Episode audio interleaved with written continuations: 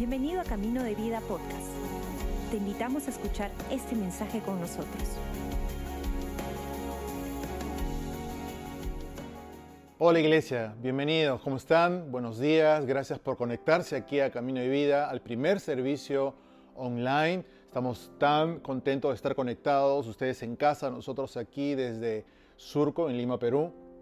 A nombre de nuestros pastores Robert y Karen Barriger, les damos la bienvenida al primer servicio de Camino de Vida online. En esta mañana les invito a abrir sus Biblias en el libro de Isaías, Isaías capítulo 58, versículos del 10 al 12. Voy a leer la versión llamada Dios habla hoy.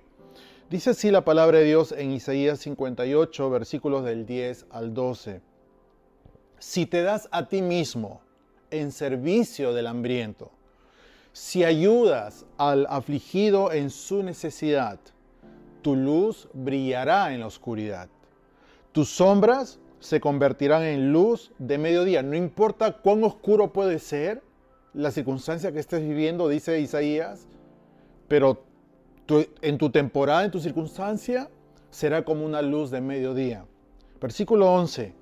Yo te guiaré continuamente. Te daré comida abundante Fíjese bien dónde, en el desierto. Daré fuerza a tu cuerpo y serás como un jardín bien regado. Cuando hay un jardín bien regado es un jardín con vida, verde, como un manantial al que no le falta el agua. Versículo 12. Tu pueblo reconstruirá las viejas ruinas y afianzará los cimientos puestos hace siglos. Llamarán a tu pueblo, escuche bien esto, me encanta esta descripción reparador de muros caídos y reconstructor de casas en ruinas. Lo que quiero compartir en esta mañana, en los próximos minutos, es este llamado, esta responsabilidad, esta ah, oportunidad que usted y yo tenemos de marcar la diferencia en nuestra vida, en nuestra circunstancia y con las personas con las cuales interactuamos día a día. En la medida, en la medida de que inviertas tu vida en otras personas, en la medida de que levantes a otras personas, tus raíces serán mucho más profundas. Tus raíces serán mucho más profundas. Podrás tener una experiencia cada vez más y más profunda en Dios. Isaías dice exactamente lo mismo, en la medida de que tu cristianismo sea puesto en acción en beneficio de otras personas, aún aún en los tiempos más difíciles, sea en épocas de, desierto o en momentos oscuros, vamos a estar bajo la protección, la provisión de Dios. Me encanta esto. En la medida de que usted y yo seamos agentes de estabilidad para otras personas, nuestras propias vidas como consecuencia van a ser mucho más estables. ¿Por qué? Porque hay un principio en la vida cristiana en la medida que yo doy a otros, Dios me va a seguir dando más a mí porque soy un canal de bendición a otras personas. No somos llamados a ser este tipo de gente que acapara nada más para uno mismo, sino que al contrario, que usted y yo podamos vernos como estos instrumentos de bendición en la mano de Dios, para que vidas que cruzan nuestro caminar día tras día puedan ser cambiadas, inspiradas, tocadas, alcanzadas. Raíces y estabilidad nos hablan de pertenecer a un lugar, de ser plantados en un lugar, de, de saber que pertenecemos a una parcela, a una familia. Y esto es bien curioso porque cuando leemos la historia de la iglesia, cuando leemos la historia de la Biblia también, vemos que los santos eran siempre personas que pertenecían a un lugar. Por ejemplo, si leemos la historia de la iglesia encontramos a alguien llamado Agustín de Hipona. Si leemos la historia de la iglesia encontramos a un hombre llamado Francisco de Asís. Si leemos la historia de la iglesia más contemporánea, Teresa de Calcuta. Si vemos las escrituras, Saulo de Tarso. Y qué mejor ejemplo que nuestro propio Señor Jesús, Jesús de Nazaret. Y es que acá hay algo muy importante que muchas veces lo olvidamos o lo pasamos de, largo y no, no, no vemos la profundidad. Es la palabra de. De. Y esto tiene una tremenda profundidad. ¿Por qué? Porque los santos cambiaron su mundo, cambiaron el mundo. A lo largo de la historia, estos hombres y mujeres cambiaron y afectaron el mundo, no porque ellos estaban un día con una idea, ah, yo quiero ser una persona de influencia mundial, sino comenzaron con el corazón de cambiar su comunidad, con la gente con los cuales ellos interactuaban día tras día. Y esto es un perfecto ejemplo, una perfecta marca de seguir en nuestra vida cuando usted puede poner su propio nombre, Carlos D. ¿Dónde trabajas? ¿Dónde vives? ¿Dónde interactúas? ¿Dónde haces tu vida?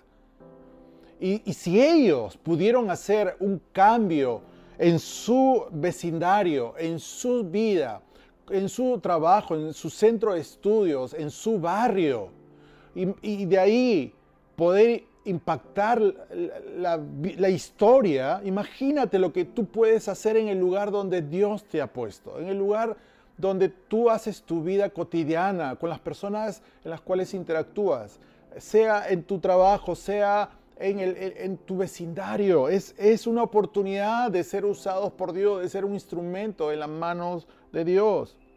La manera en que hacemos la diferencia es dándonos a otras personas es nosotros mismos presentarnos delante de Dios como un instrumento de bendición a otros. Eh, Dios nos ha puesto como en una parcela en la historia, en nuestra circunstancia. Dios nos ha colocado, al igual que Adán y Eva en el Edén original, Dios nos ha puesto un huerto simbólico, donde tú y yo somos llamados a ser de bendición, donde tú y yo somos llamados a, trabajar en el lugar donde Dios nos ha puesto. Porque al final, iglesia, donde vivimos, donde usted y yo vivimos, ese es nuestro jardín, ese es nuestro huerto. Y nosotros somos llamados a ser los jardineros del lugar donde Dios nos ha puesto. Y como buen jardinero, ponemos atención en el lugar donde falta agua. Como buenos jardineros, ponemos atención en, el pedazo eh, de, tierra donde sabemos que necesita ser abonado, necesita ser cuidado, necesita ser trabajado. ¿Por qué? Porque ese es el jardín que Dios nos ha dado. Ese es el jardín que Dios te ha dado a ti. Cuidamos, regamos. ¿Con qué agua? Usted y yo tenemos un agua especial, un agua diferente. Es el agua que corre en nuestro interior, un agua viva que fluye con un mensaje de esperanza. Un, un, río de agua viva que puede poner manos sobre los enfermos y sanar, que puede orar por aquellas personas que están en necesidad y ver milagros de provisión. Es usted quien está puesto en ese lugar para marcar la diferencia en la vida de otras personas. Nos preocupamos de que la luz llegue a esos lugares del jardín donde probablemente no hay mucha luz. ¿Por qué? Porque sabemos que la luz trae vida. Iglesia, donde vives, donde interactúas, esa es tu congregación. Esa es tu iglesia, solo que ellos aún no lo saben. Pero tú estás puesto en ese lugar por una razón. Interactúas con esas personas porque hay un propósito ahí. Las relaciones se construyen y se, desarrollan cuando te ves a ti mismo como el discípulo de Jesús que tiene un mensaje transformador. Cuando tú te miras a ti mismo como un discípulo que sabe que tiene un mensaje que impacta vidas, que tiene un mensaje que transforma vidas, el lugar donde tú te mueves, en el lugar donde tú interactúas, esa es tu, congregación. Esa es tu iglesia, esas son tus ovejas que aún no saben que tú estás puesto ahí con este mensaje. Pero que en la medida que tú vas conociendo a Dios, que tú vas sirviéndoles, que tú vas siendo de, este tipo de persona que marca la diferencia, que inspira, que trae valor a la vida de estas personas, vas a, vas a poder impactar su vida de una manera que ni te puedes imaginar. ¿Quieres un mundo mejor? Invierte tu vida en otras personas. Esa es nuestra responsabilidad. Gálatas capítulo 5 versículos 13 al 14. Pablo dice lo siguiente, hermanos, Dios los llamó a ustedes a ser libres. tú, tú eres libre para servir a otros, tú eres libre para dar tu vida para otras personas. Tienes dones, tienes talento, tienes un mensaje, un testimonio que puede impactar la vida de otras personas. Pero Pablo dice esto, pero no usen esa libertad como pretexto para hacer lo malo. Al contrario, ayúdense por amor los unos a los otros. Porque toda ley de Dios se resume en un solo mandamiento. Cada uno debe amar a su prójimo como se ama a sí mismo. Entonces somos llamados a servir, a ayudar a otras personas.